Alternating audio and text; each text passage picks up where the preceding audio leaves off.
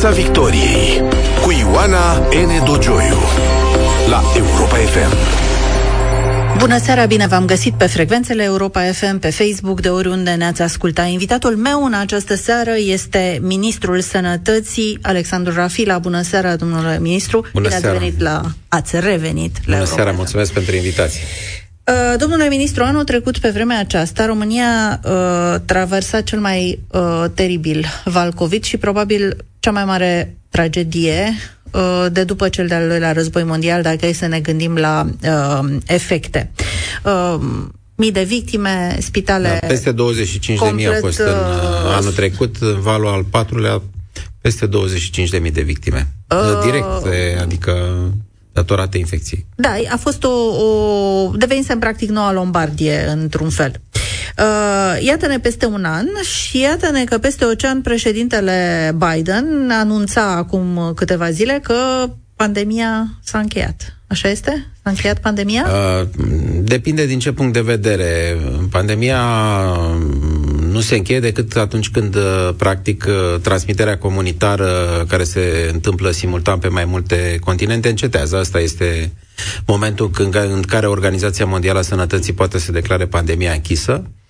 Uh, Eu cred că mai degrabă, degrabă domnul președinte Biden s-a referit la uh, efectul asupra sistemelor de sănătate și asupra vieții sociale și economice în general, pentru că, în mod evident, uh, marea majoritate a țărilor și a cetățenilor din aceste țări uh, au un stil de viață foarte apropiat de normalitate, Uh, și sunt destul de puține situațiile în care mai apar uh, restricții sau chiar uh, uh, utilizarea măștii a fost foarte mult restrânsă, ea rămânând în câteva țări, uh, exclusiv în mijloacele de transport sau în zone interioare aglomerate. Dar cât de aproape suntem? Că și președintele OMS spunea că niciodată n-am fost, niciodată, niciodată în ultimii ani, sigur. de când a Uh, început, da, da, n-am fost știți mai care e aproape. problema? Uh, suntem mai aproape de sfârșitul pandemiei. Eu o să vă spun lucrul ăsta, nu știu dacă neapărat o să uh, fie foarte multă lume bucuroasă de ceea ce spun eu în momentul de față. Suntem mai aproape de sfârșitul pandemiei pentru că virulența acestui uh, microorganism a scăzut mult, Uh, și pe de altă parte, populația are un uh, grad de imunitate datorat vaccinării, datorat trecerii prin boală sau unei combinații, pentru că mulți dintre noi, Între ele, da. dumneavoastră, eu, uh, am trecut și prin boală și ne-am fost și vaccinați. Așa că uh, problema de sănătate publică, din punctul ăsta de vedere, este sub control. Uh, vedem ce se întâmplă în România, unde avem în jur de 1000 de cazuri pe zi sau chiar mai puțin. Uh, numărul de cazuri internate în spital în momentul de față în jur de 1200 la nivel național și uh, doar cu 120 sau 130 de cazuri la terapie intensivă. Uh, Mai mult, uh, uh, incidența înregistrată în localitățile din România, cu 3-4 excepții, între care și Bucureștiul, este sub 1 uh, la mie. Uh, uh, Asta e o incidență foarte mică. uh, incidența acumulată în ultimele Și două ce nu o să ne săptămâni. placă? Că ați spus că nu o să ne Uh, placă. Păi Ce nu? uh, acest lucru că uh, spun pentru că uh, pandemia sau efectele pandemiei, mai eu cred că așa este definiția corectă, au încetat datorită unei evoluții naturale a, unei, uh, a unui virus uh, emergent, cum a fost acesta, și faptului că după o evoluție de trei ani de zile, lumea are o rezistență la infecție sau se infectează și face forme de infecție de boală banale, uh, nu forme de, uh, de boală care să pună probleme deosebite. Deci, din acest punct de vedere, iarna nu ne pregătește niște surprize Uh, eu- periculoase? Uh, Ceea ce poate să ne pună în dificultate este o combinație între continuarea evoluției, între uh, continuarea evoluției cu uh, uh, SARS-CoV-2 și o combinație cu virusul gripal, care e posibil să circule în acest an mai intens. Avem exemplu emisferei sudice, uh, iarna care tocmai s-a încheiat în emisfera sudică a adus un număr mult mai mare de cazuri decât uh, un... De ce uh, imunitatea noastră e mai scăzută din cauza Uh, virusurile inclusiv a circu- nu, vi- restricțiilor? nu, nu, virusurile gripale nu au mai circulat datorită măsurile luate pentru COVID, n-au mai circulat virusurile gripale. Ori, uh, după o perioadă de 2-3 ani de lipsă de circulație, vă dați seama că imunitatea oamenilor e ceva mai mică, Asta, asta. nu am făcut gripă, de fapt, în ultimii ani și atunci uh, interesul pentru vaccinarea gripală, antigripală a scăzut și, din punctul ăsta de vedere, s-ar putea să apară surprize. Eu sper să avem o protecție cât mai bună la nivelul categoriilor la risc, în special, iar restul populației uh, să se vaccineze în mod uh, uh, obișnuit, uh, așa cum a făcut-o poate și în alți ani. Se dezvoltă o uh, un interes pentru vaccinarea gripală în zona care nu e inclusă în program și lucrul ăsta trebuie încurajat. Când vor veni în țară noile vaccinuri anticovid, cele updatate, upgradate uh, la noile Nu tulpini? am un răspuns extrem de precis, pentru că uh, noi trebuie să decidem la nivelul Guvernului României și, bineînțeles, trebuie să decidă, decidem împreună cu Comisia Europeană și cu uh, furnizorii de vaccin cu care avem contract o formulă care să permită, pe de o parte, să sosească aceste vaccinuri uh, uh, adaptate tulpinilor circulante și, bineînțeles, toți cei care doresc să se poată vaccina, pentru că asta este, de fapt, problema. Uh, și, pe de altă parte, să găsim soluția să reducem drastic cantitățile de vaccin pe care le-am contractat, pentru că uh, să dăm sute de milioane de euro pe un vaccinuri pe care nu le vom mai folosi, mi se pare imoral, în primul rând. Uh, lucrul ăsta este inacceptabil într-o perioadă de criză economică majoră. E inacceptabil în orice uh, uh, situație. Da, dar cu atât mai mult acum, când avem o criză economică majoră și uh, dacă ajungem să distrugem uh, multe milioane de doze de vaccin pe care nu le utilizăm, pe care le plătim și le plătim consistent, atunci încrederea oamenilor în vaccinare poate să fie afectată foarte serios. Dar noile vaccinuri, cele updatate, ar veni în locul celor contractate uh, sau ar fi există, alți bani altă distracție? Uh, nu, ar trebui să vină în locul celor contractate, însă uh, cantitatea contractată este așa de mare încât nu avem ce să mm, okay. facem cu ea. Vă dau două exemple. Uh, vaccinul de la Pfizer ar trebui să vină în acest an, deci fără contractul de anul viitor, într-o cantitate de peste 11 milioane și noi încercăm să ne limităm la 3 în 11 și ar mai trebui să vină și 4,5 milioane de doze de Moderna. Uh, aici iar avem o problemă pentru că Moderna a fost folosit destul de puțin în România, uh, doar un milion de doze, uh, adică 400 de mii de persoane s-au vaccinat cu doza 1 și doza 2 și încă vreo 200 de mii și cu doza a treia. Așa că, sigur, este utilă combinația între vaccinuri, probabil că ați auzit, adică să faci, să spunem, două doze dintr-un tip de vaccin, rapelurile să le faci cu alt vaccin, dar uh, lucrul ăsta necesită foarte multă explicație și uh, situația pe care, în care ne aflăm, în care transmiterea practic nu a mai fost influențată de vaccinare în, uh, de vreo 6-7 luni încoace, Uh, nu crește foarte mult aderența la vaccinare. Ne pregătim, sigur, trebuie să facem o campanie corectă de informare, onestă, asta cred că este primul lucru pe care trebuie să-l facem și, într-adevăr, cei care sunt la risc uh, să facă forme complicate ale bolii se pot uh, vaccina cu doza a treia sau doza a patra, după caz, uh, cu unul dintre vaccinurile disponibile. Dar asta nu schimbă datele problemei. Eu personal încerc și fac diligențe și din guvernul în guvernul în care fac parte, dar și că în discuțiile cu producătorii și Comisia Europeană să găsim o formulă care să nu ducă la uh, o achiziție cu orice preț uh, sau cu un preț foarte mare. Nu știu dacă e orice preț, un preț foarte mare, uh, adică sute de milioane de euro sunt totuși uh, bani foarte, foarte mulți și cred că îi putem folosi în mod uh, înțelept în alte domenii. Bun, ă, această achiziție de vaccinuri este doar una dintre chestiunile discutabile ale gestionării pandemiei. Dar poate, nu știu, asta vreau să vă și întreb, poate mai sunt și altele. Și acum Bă. că suntem la faza asta a, a, în care lucrurile s-au relaxat, nu considerați că ar fi necesară o analiză serioasă și obiectivă a felului în care a fost gestionată pandemia? Bun, Bine ar fi la nivel european. Dar hai să ne mulțumim aici, la nivelul României. Începând cu, că mă întrebați de exemple, internările forțate, închiderile de școli cu și fără rost, și multe altele care Limitarea au... accesului la servicii medicale, asta e, cred că era o problemă da. foarte serioasă. Ei, credeți că ar fi momentul, ar fi dispus să inițiați un asemenea demers? Uh, doamna Dogioiu, Sanitar, uh, da, este corect ceea ce spuneți dumneavoastră. Însă noi avem o problemă în România, uh, veche, nu este de acum, uh, legată de asumare.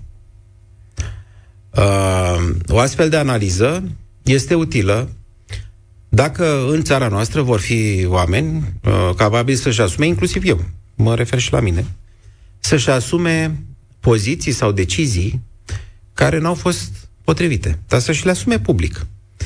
Uh, acest lucru lipsește de foarte multe ori și dacă facem o analiză de drag cu analizei, uh, nu știu ce efect va avea, pentru că ne vom întâlni cu o situație asemănătoare sau, mă rog, diferită, produsă de altceva peste un număr de ani, și o să vedem uh, aceleași persoane care nu-și asumă nimic și care cred că sunt perfecți.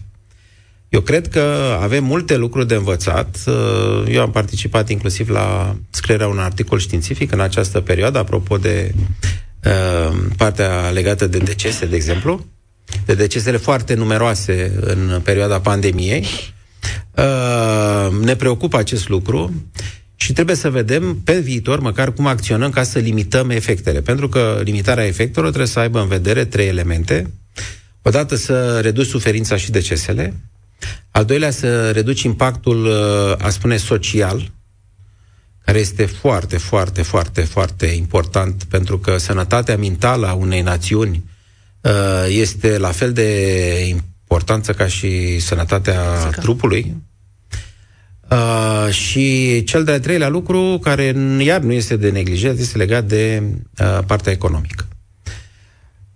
Dacă am face o analiză serioasă și ar exista un grup de lucru, aș spune, independent, care să, și trebuie să fie independent, nu trebuie să fie format din oameni care, de exemplu, acum sunt uh, și eu, eu să fac o analiză acest... independentă. Uh, eu pot să-l inițiez, dar nu ar trebui să-l fac eu, pentru că eu poate sunt subiectiv și ar trebui să fie un zoi de uh, expertiză, poate să fie și oameni din alte țări, nu mă deranjează chestia asta, uh, care să facă această analiză, iar cei care au mai greșit în timpul pandemiei sau au greșit grav în timpul pandemiei, uh, nu trebuie condamnați, dar ei trebuie să recunoască și să-și asume lucrul ăsta și să aibă grijă ca în activitatea lor uh, ulterioară să evite aceste lucruri. Cred că uh, deciziile discreționare care uh, sunt bazate pe foarte multă demagogie sau pe jumătăți de adevăr, pentru că de foarte multe ori a fost utilizată și încă este utilizată această chestiune jumătăți de adevăr sau jumătăți de minciună, spuneți-le dumneavoastră cum uh, doriți, uh, uh, care fundamentează, în ghilimele, anumite decizii,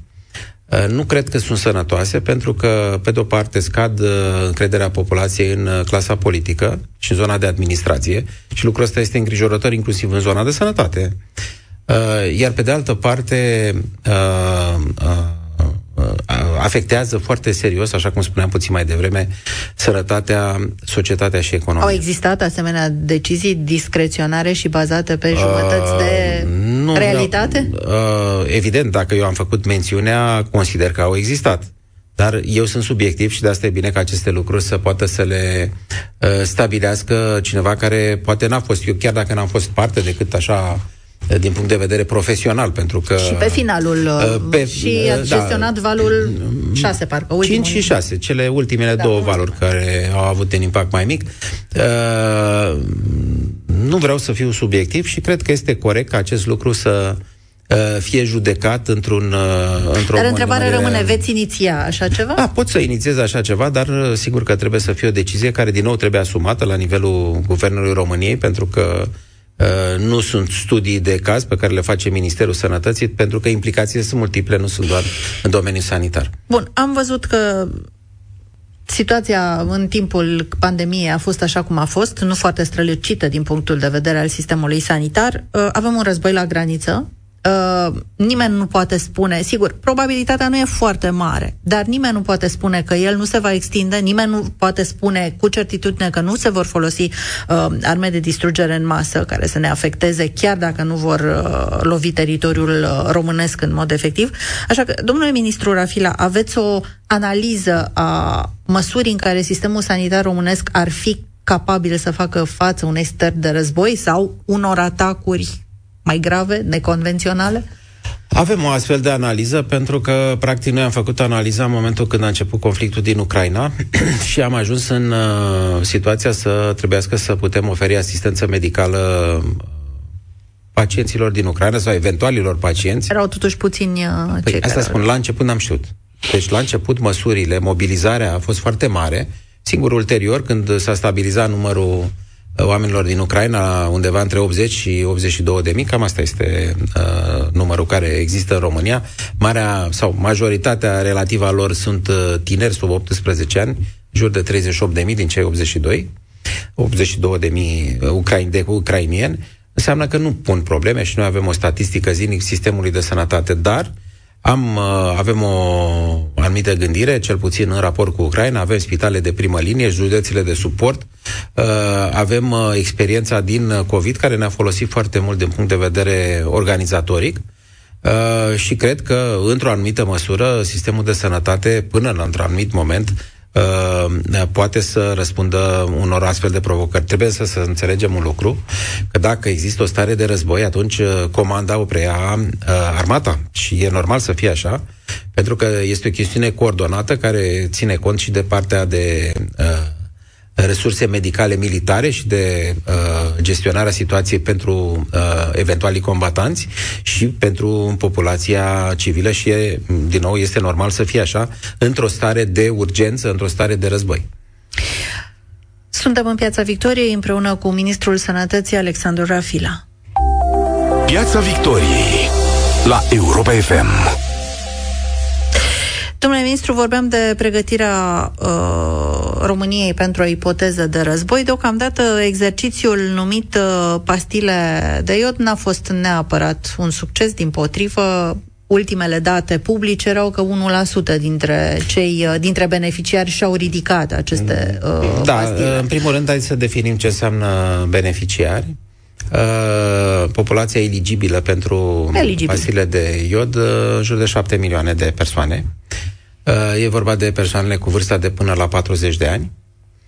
Uh, din ele, din aceste persoane, în iulie au uh, primit sau au solicitat pastile de doar 1200, în august 218.000 și acum vă dau o veste în premieră, n-am mai spus-o nimănui, pentru că astăzi am avut primele raportări în, în luna septembrie, care tocmai s-a încheiat, aproape 300 de mii de români au uh, apelat la medicul de familie pentru eliberarea pastilor de iod. Deci avem peste jumătate de milion de persoane care uh, au luat pastile de iod. Eu sper că acest uh, ritm, dacă se poate așa, să continue și în lunile următoare. Uh, menționați mai devreme situația instabilă din uh, Ucraina, care face referire periodică inclusiv la mentenanța centralelor nucleare, care nu mai este executată așa cum trebuie și cred că o pregătire, un comportament preventiv care să evite, știu eu, panica sau uh, bulversările într-un moment de criză, este o abordare uh, normală. Eu cred că între timp uh, și medicii de familie au înțeles că nu trebuie să facă altceva decât atunci când au un consult un pacient cu vârsta de sub 40 de ani îi pot da, în afară de tratament obișnuit pe care îl primește sau recomandările medicale pe care le primește, și prescripția pentru el și pentru membrii familiei care se încadrează în această categorie. Gândiți-vă că în România în fiecare, în fiecare lună sunt circa 3 milioane de consultații la medicii de familie, Uh, așa că uh, un număr mare de români ar putea să primească o simplă rețetă cu care se ducă să-și ridice pastile de iod. Da, bun, ritmul a crescut, totuși put, sunt puțini cei care au sunt dintre puțini, cei eligibili. Pentru mine ritmul puțini, este dar... încurajator, recunosc că uh, nu este în punctul nostru tare uh, așa, în general, și nu este niciun fel de critică, o să revin și la această chestiune, uh, Uh, comportamentul preventiv nu e punctul nostru tare așa, tradiție, mod tradițional. Da, credeți că puteți face mai mult? Credeți că undeva s-a greșit în această uh, campanie? Nu știu care ar fi fost uh, soluția, pentru că noi avem niște prevederi legale. E vorba despre un medicament care se eliberează pe bază de prescripție. Și atunci soluția era ca medicamentul să se elibereze în farmacii pe bază de prescripție sau să fie eliberat de direct de către medicul de familie. Medicii de familie știți bine că au refuzat să elibereze direct acest medicament uh, și atunci a rămas doar uh, cealaltă soluție. Sigur că într-o situație majoră de criză, atunci poți să apelezi la alte mecanisme de uh, distribuție, dar atunci ai o problemă a timingului și nu înțeleg de ce nu putem să luăm aceste pastile într-o perioadă de relativ calm și trebuie să așteptăm momentul sau eventual un moment de criză, deci nu trebuie să uh, așteptăm un astfel de moment, putem să facem foarte simplu această solicitare către medicul de familie, care nu este supraaglomerat. Uh, știți bine, când am lansat programul, au fost persoane care spuneau că au sute de persoane care uh, îi asaltează și așa mai departe, totuși au eliberat în prima lună doar 1200 de rețete la nivel național. Sistemul sanitar este așa cum uh, este, are problemele lui chiar uh, chiar în afara acestor momente de vârf și de presiune maximă, cum a fost COVID și cum să sperăm că nu va fi cazul, având în vedere situația uh, din jurul nostru. Și sunt câteva boli cronice ale acestui sistem, domnule ministru. Una dintre ele este deficitul de medici, care, într-adevăr, uh, are un trend, că spuneați, vă interesează mai multe evoluțiile, se pare că are un trend mai bun, n-au mai plecat atât de mulți și totuși pleacă în continuare.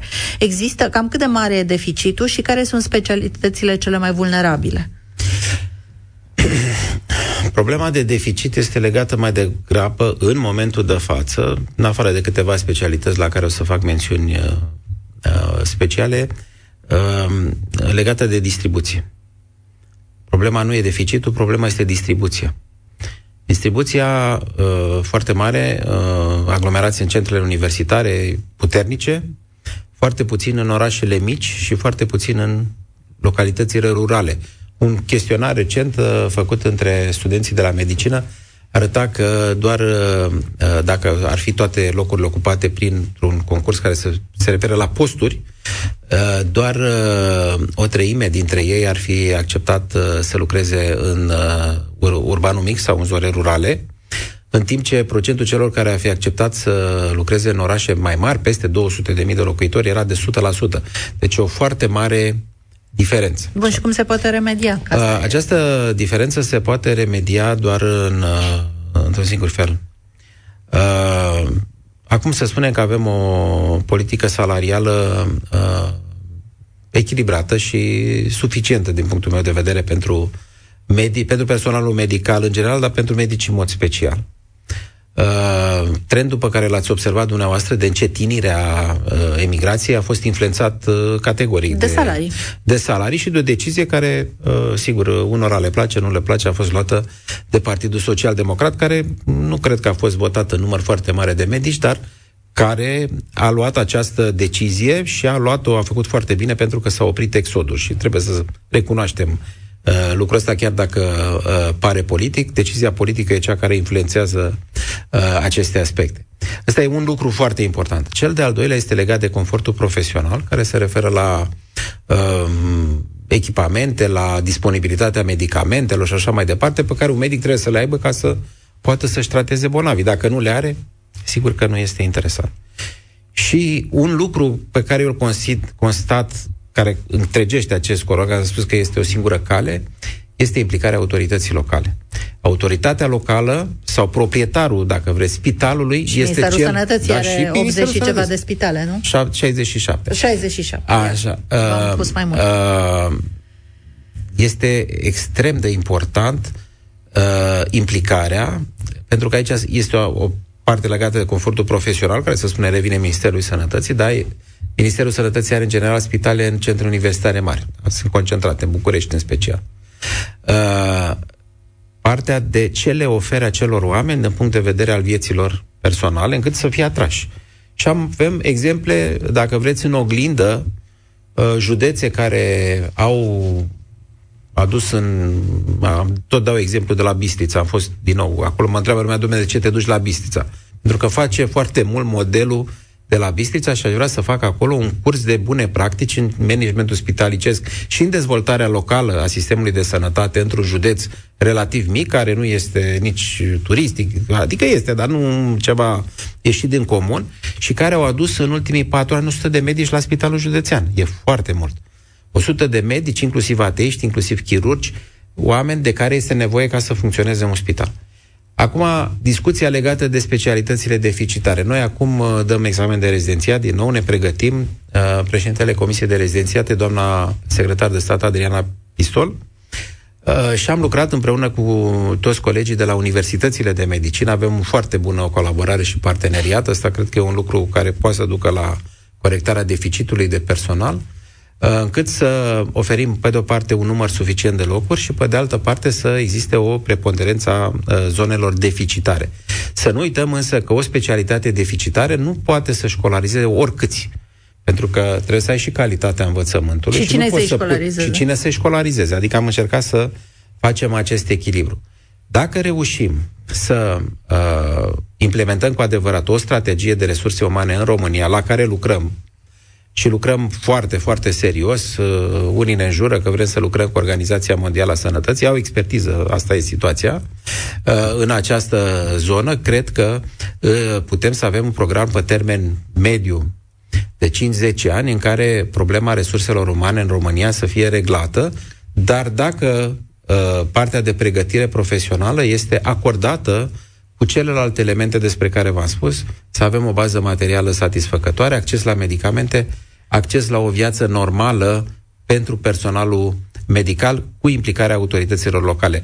Ăsta este, uh, vreau să am o întâlnire cu Asociația Com- uh, Comunelor, cu Asociația Municipiilor din România, să discutăm aceste probleme și vreau să implic direct în partea legată de resursa umană în sănătate. Altă mare problemă despre care se vorbește doar la tragedii, așa cum s-a întâmplat după colective, este a infecțiilor nosocomiale. Atunci toată lumea știa cifre exact cum e. A, în ultima vreme s-a vorbit foarte puțin despre ele. Au dispărut infecțiile nosocomiale uh, în spitalele Nu, au dispărut românești? în niciun fel, însă cred că am făcut pași mari, mari, uh, pentru că e pentru prima dată când uh, am desfășurat un program uh, foarte serios uh, Uh, la coordonat de Institutul Matei Bal și Institutul Național de Sănătate Publică și încă 5 spitale pilot din România.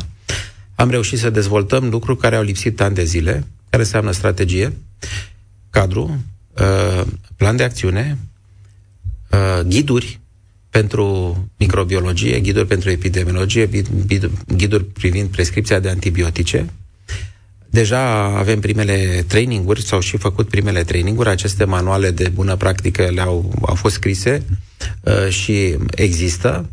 Uh, așa că sper să putem să uh, facem pași foarte serioși, mai ales că lucrăm inclusiv la schimbarea criteriilor, uh, adaptarea criteriilor, care sunt mai multe elemente, poate avem puțin timp să discutăm, legate de managementul spitalelor. Dumneavoastră știți că spitalele de două feluri, unele care sunt în subordinea Ministerului Sănătății, unde avem, să spunem, autoritate, și altele care sunt în subordinea autorităților locale. Uh, locale. Uh, noi vrem să schimbăm ordinul privind uh, și am lucrat, nu că vrem, am lucrat la schimbarea acestui ordin, încât să punem criterii care să încurajeze, pe de o parte, raportarea infecțiilor. Aia e marea problemă, că uh, nu se raportau. Uh, da, o să punem o limită de minim 3% din totalul externărilor cu infecții asociate. Cum adică limită? Dacă nu ra- Uh, deci, un manager este uh, evaluat pe mai multe criterii și primește un punctaj între 0 și 5 puncte pentru fiecare dintre criterii. Și nu raportează, de exemplu, minim 3%, o să primească mai puține puncte. Adică dumneavoastră considerați că sub 3% nu se poate? Uh, e, e puțin imposibil. probabil, având în vedere că media europeană depășește consistent 5%, uh, iar aha, aha. Uh, studiile de prevalență de moment pe care le-am făcut în România, de două ori, am făcut și o să facem și acum cel de-al treilea, în 2012-2017, uh, au arătat că uh, este uh, de 5% prevalența acestor infecții. Asta în, în România. În ce se raportează? Nu, nu, adică nu 5% este cu corecție. Estimați că suntem în med- media europeană? Adică uh, cel puțin de 5%. De asta ah, eu am ah, pus 3. Eu am pus 3. Dar să știți că problema nu sunt infecțiile în sine, numărul lor, ci înseamnă gravitatea lor și ce fel de bacterii produc aceste infecții.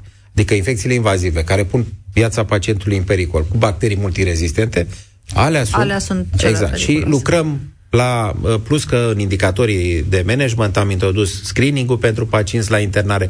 Deci lucruri care au lipsit ani de zile, acum sper să le facem și am lucrat și la alt tip de legislație care practic uh, impune spitalelor organizarea de laboratoare sau măcar compartimente de microbiologie unde se facă diagnosticul acestor infecții. Mai e o problemă și cred că este cea mai mare supărare a oamenilor când ies din spitale, felul în care sunt tratați. E adevărat. Uh, ori nu li se spune, ori sunt uh, se, oamenii se, uh, cadrele medicale se răstesc la ei. Uh, există și cealaltă chestiune. Un coleg de breaslă relata săptămânile trecute trauma, efectiv, prin care a trecut, neștiind ce, ce, timp de 8 ore ce s-a întâmplat cu soția uh, lui care fusese uh, operată de urgență în urma unui accident. Deci nu o chestiune de rutină, să zicem. Aici lucrurile trenează de foarte multă vreme. Pentru asta aveți o soluție? Încercăm să găsim o soluție uh, uh, și, și aici, eventual să o includem în aceste criterii, pentru că uh, noi avem o problemă legată și de legea drepturilor pacientului care limitează comunicarea uh, informațiilor legate de pacient către uh, rudele foarte apropiate. Și încercăm să găsim o soluție și la această chestiune. Dumneavoastră aveți o dreptate foarte mare, însă asta e o problemă de management strict a unui spital, pentru că un spital poate să organizeze un serviciu de informare. Și pentru... dacă nu-l organizează, nu poate fi obligat să-l păi, organizeze? Asta de asta am spus că introducerea în criterii a unui astfel de indicator de evaluare al managerului este foarte importantă și cel mai important este ca toată lumea, indiferent de subordonarea spitalului, să utilizeze aceeași grilă. Pentru că uh, nu poți să spui că într-un spital de la Ministerul Sănătății există și la unul, să spunem, de la o primărie nu există aceste criterii. Aveți perfectă dreptate. Comunicarea cu pacientul în interiorul spitalului este o problemă uneori și știți bine că am avut poziții publice repetate. În, uh, și cu familia. Am, am menționat că un pacient trebuie să comunici cu el, să fie empatic, să-l sprijin, să simtă interesul tău pentru problema lui dar și problema cealaltă legată de comunicarea în exterior continuă să fie o, o problemă. Chiar uh, sunt uh, spitale care probabil încă aplică ordonanțele militare emise în timpul pandemiei. Au fost două ordonanțe militare uh, care nu mai sunt valabile niciun fel și, în mod evident, uh, uh, programul de vizită în spital trebuie să fie foarte clar, trebuie să fie accesibil și se poate desfășura la ore la care oamenii pot să ajungă să-și vadă rudele, sigur, cu anumite rigori, cu anumite limitări, dar nu putem să uh, împiedicăm accesul în spitale, nu avem niciun motiv în momentul de față. Domnule ministru, a existat o discuție destul de intensă despre averea dumneavoastră la un moment dat, o avere pe care care a fost estimată în presă la câteva milioane de euro. Da, a fost o estimare generoasă din partea unui uh, fost ministru al sănătății. Bun. Uh, eu aș vrea să vă Sunteți spun... un om înstărit, asta este da, evident, bun, m-am uitat și eu pe uh, declarația uh, noastră uh, de avere. Un om înstărit care a lucrat mai la stat, vi se Da, este adevărat. Uh, eu vreau două lucruri să vă spun, doamna Dogiu. Eu aș prefera să avem chiar o discuție separată pe această temă. În primul rând, uh, aș vrea ca instituțiile publice, respectiv ANI, să spună un punct de vedere, pentru că a fost făcută o sezizare în acest sens și eu am încredere în uh, instituțiile publice că își vor face treaba. Uh, eu am o declarație de avere pe care am făcut-o neîntrerupt timp de 14 ani și nu există modificări în, uh, majore în această declarație de avere. Iar dacă cineva are anumite bunuri pe care le valorifică într-un anumit moment, care sunt uh, moștenite, nu cred că reprezintă o culpă de vreun fel. Mie mi se pare că uh, această tentă calomnioasă și uh, spusă în mod repetat, care a fost coroborată cu alte tipuri de afirmații în ceea ce mă privesc, uh, depășesc sfera atacurilor politice și cred că intră în, uh, în zona uh, calomniei sistematice la care am fost supus. Deci, sunteți în regulă cu verificarea averii dumneavoastră? Absolut și tocmai de asta aș vrea să nu fac comentarii legate de, uh, de averea personală. V-am spus că nu e niciun fel de problemă. Declarația de avere publică de 14 ani încoace, în fiecare an. Uh, dar uh, nu pot să... nu are rost să fac discuții până când o să existe o, o, o poziție a unei instituții publice care are ca atribuție exact verificarea averii a celor care au avere. E curios că nu ajungem într-o situație în care se verifică cum trăiesc oameni care nu au niciun fel de venituri și trăiesc foarte bine în România. Piața Victoriei se încheie în această seară aici. Vă mulțumesc, uh, domnule ministru Alexandru Afila, pentru prezența în emisiune. Prieteni, ne vom auzi din nou miercurea viitoare. Să fiți sănătoși și voioși în următoarele zile. Piața Victoriei la Europa FM.